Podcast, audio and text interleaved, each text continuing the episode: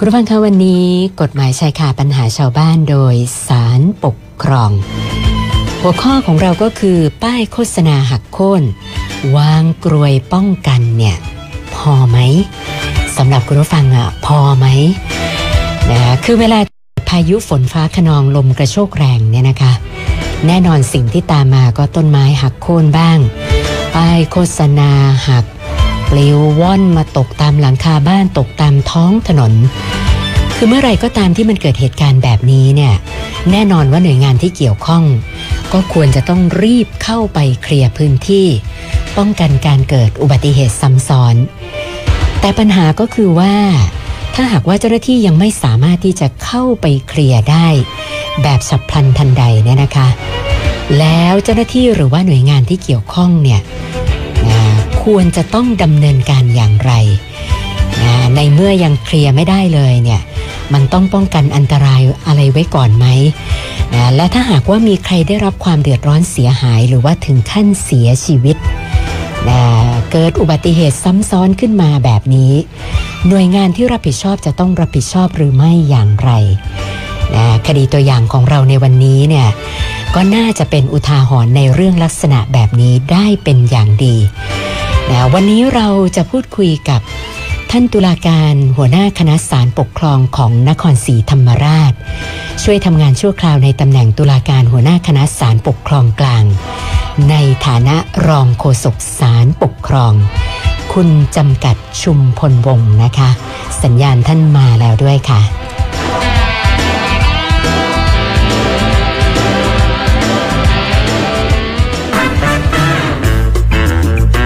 กฎหมายชายคาปัญหาชาวบ้าน โดยสารปกครอง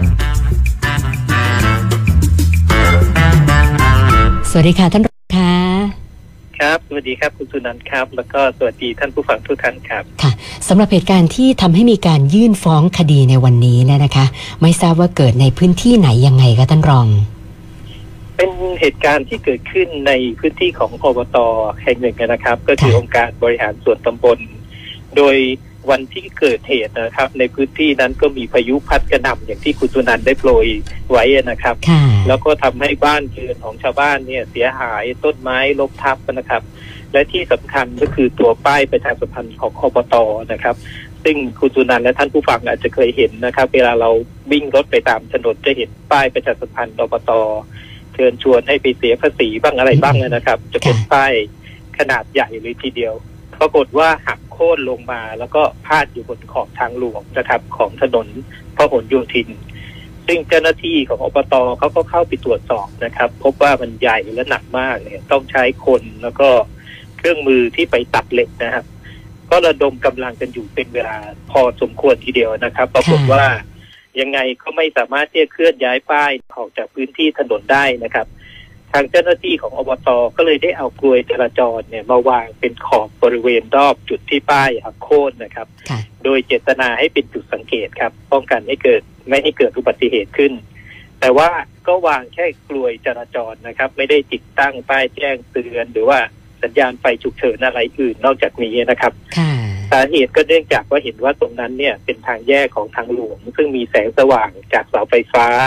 แล้วก็มีจุด ตรวจจราจร มีเจ้าหน้าที่ ซึ่งเขาผัดเวรกันเข้ามาอยู่ประจำนะครับค่ะพร้อมทั้งมีตู้ไฟสามเหลี่ยมและสัญญาณไฟอยู่ เจ้าหน้าที่คิดว่าน่าจะเพียงพอแล้ว ที่จะทำให้ผู้ใช้รถใช้ถนนเนี่ยได้สังเกตเห็นว่ามัน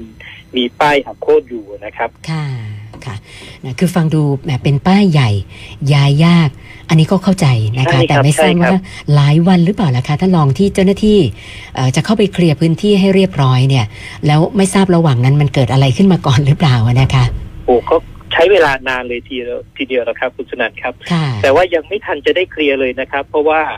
ยังเคลียร์ไม่เสร็จนะเพราะอีก 14 วันหลังจากนั้นเนี่ยปรากฏว่าบุตรชายของผู้ฟ้องคดีเนี่ยค่ะเขาขับขี่รถจักรยานยนต์ไปทางถนนที่ว่านะครับ แล้วก็ไปกลางคืนด้วยค่ะปรากฏว่าไปชนเอากับป้ายประชาสัมพันธ์ที่วางพาดอยู่บนขอบทางเนี่ยอย่างแรงเลยครับค่ะจนรถล้มแล้วก็ผู้ขับขี่ก็คอหักเสียชีวิตทันทีครับโอ้เสียชีวิตทางเลยผู้ฟ้องคดีซึ่งเป็นพ่อเนี่ย เห็นว่าลูกชายประสบอุบัติเหตุถึงแก่ความตายเนี่ยเป็นผลมาจากการที่อบต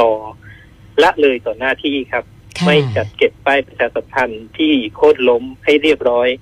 ถือว่าเป็นการกระทำโดยประมาทเลินเล่อและเป็นการกระทำละเมิดต่อพ่อซึ่งเป็นผู้ฟ้องคดีนะครับค่ะจึงได้นำคดีมาฟ้องต่อศาลปกครอง แล้วก็ขอให้ศาลมีคำพิพากษา ให้อบตซึ่งเป็นผู้ถูกฟ้องคดี ชดใช้ค่าสินไหมทดแทนให้แก่ผู้ฟ้องคดีครับ ค่ะ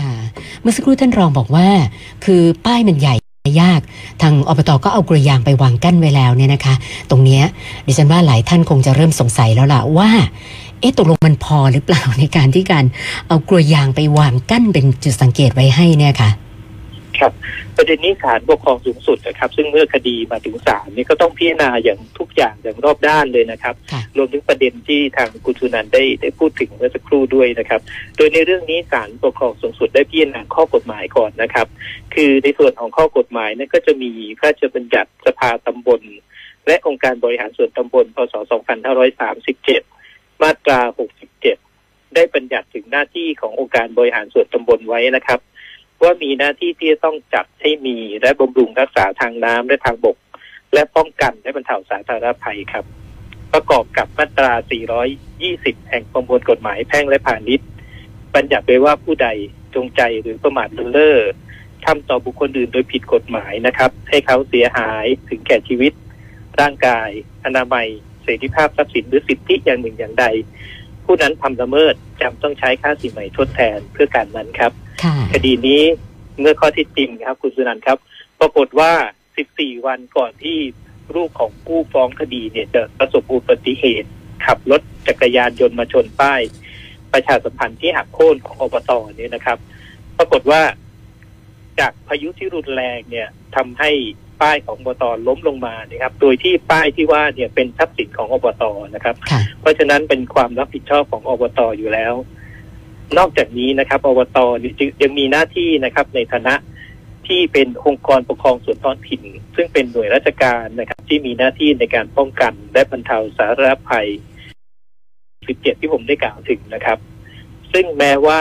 ภายหลังจากที่เจ้าหน้าที่ของอบตเนี่ยไปถึงที่เกิดเหตุนะครับ ได้ตรวจสอบแล้วก็นำกลวยจราจรที่คุณสุนันท์ได้กล่าวถึงนะครับค่ะไปวางไว้โดยรอบของจุดเกิดเหตุแล้วก็ตาม แต่การที่เจ้าหน้าที่ของอบตนี่นะครับ ซึ่งเป็นเจ้าของป้ายเนี่ย แล้วก็รวมถึงอบตนะครับ ปล่อยให้ป้ายประชาสัมพันธ์ ซึ่งมีขนาดใหญ่เนี่ย ยังคงทิ้งไว้ที่ขอบทาง ในลักษณะซึ่งเห็นได้อย่างชัดเจนนะครับ ว่าเป็นการกีดขวางการจราจร และเป็นอันตรายต่อผู้สัญจรไปมานะครับ โดยเฉพาะอย่างยิ่งในคดีนี้ทิ้งไปนานถึง 14 วันโดยไม่มีป้ายแจ้งเตือนนะครับค่ะแล้วก็ไม่มีไฟฉุกเฉิน ให้เห็นได้อย่างชัดเจนนะครับ จนกระทั่งบุตรของผู้ฟ้องคดีเนี่ยขับขี่รถจักรยานยนต์มาในบริเวณดังกล่าว ในเวลากลางคืน แล้วประสบอุบัติเหตุชนกับป้ายที่ว่าเนี่ยพลาดขอบทางถึงแก่ความตาย กรณีเห็นได้ว่าครับการกระทำของวตนั้น เป็นการดำเนินการป้องกันและบรรเทาสาธารณภัยที่ยังไม่พอสมควรแก่เหตุ หรือไม่เพียงพอกับสถานการณ์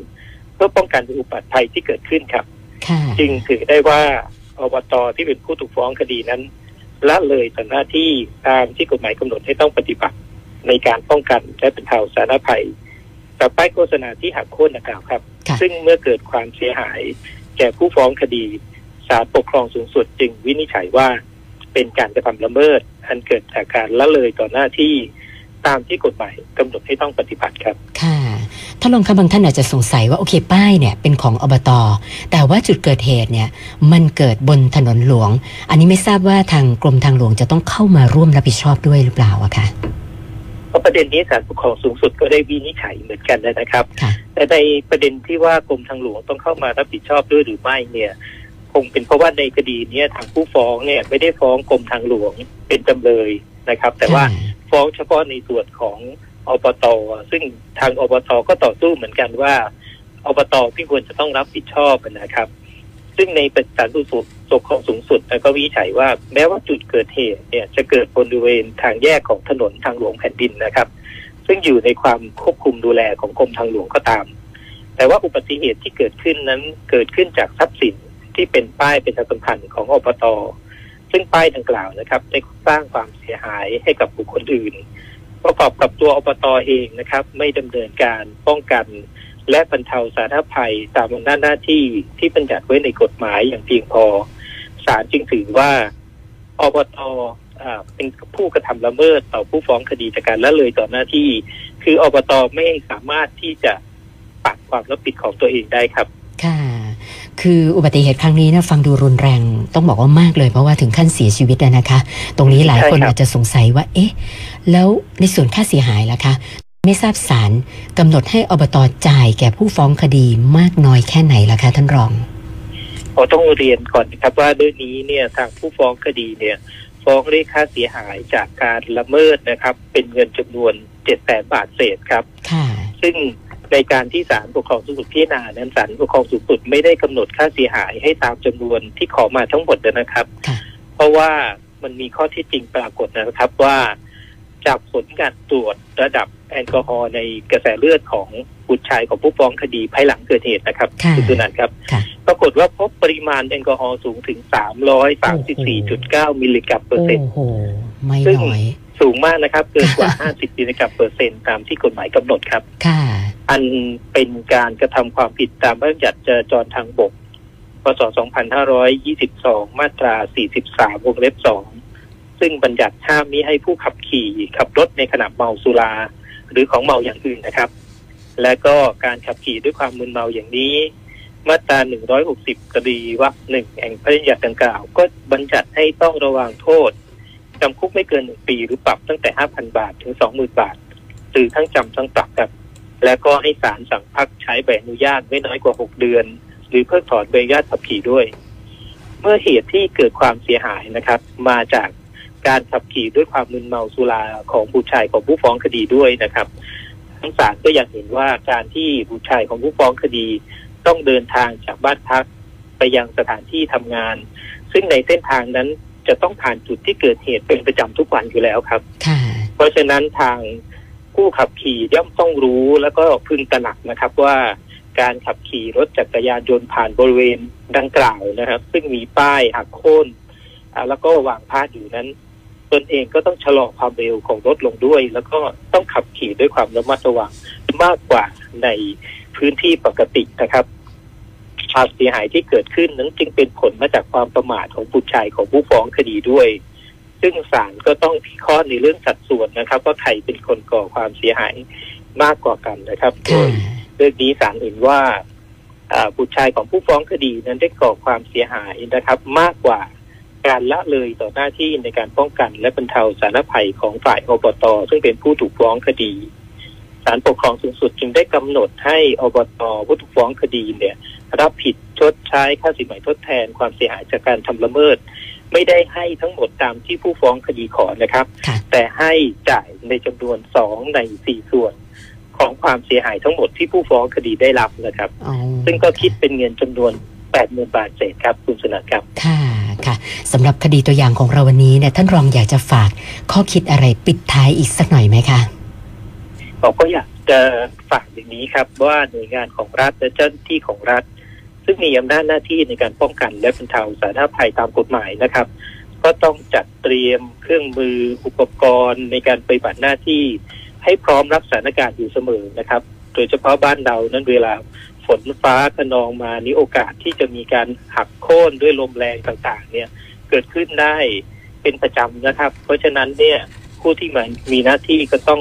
จัดเตรียมด้วยความพร้อมและด้วยความรวดเร็วโดย คำนึงถึงความปลอดภัยของประชาชนเป็นสำคัญนะครับ แล้วก็ในส่วนของประชาชนเอง โดยเฉพาะผู้ที่ขับขี่ยวดยานพาหนะนั้น ก็ต้องปฏิบัติตามกฎจราจรอย่างเคร่งครัดนะครับ ไม่ขับขี่ในขณะมึนเมา ซึ่งจะทำให้ความสามารถในการควบคุมยานพาหนะลดลง แล้วก็เกิดอุบัติเหตุได้ง่ายนะครับ ซึ่งพอเกิดมาปั๊บก็เป็นความสูญเสียทั้งชีวิตและทรัพย์สิน ซึ่งเป็นเรื่องที่เราทุกคนไม่อยากให้เกิดขึ้นเลยครับ ค่ะ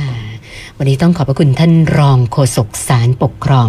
คุณจำกัดชุมพลวงศ์นะคะ สละเวลามาพูดคุยให้ความรู้กับพวกเรานะคะ ขอบพระคุณมากค่ะท่านรองค่ะ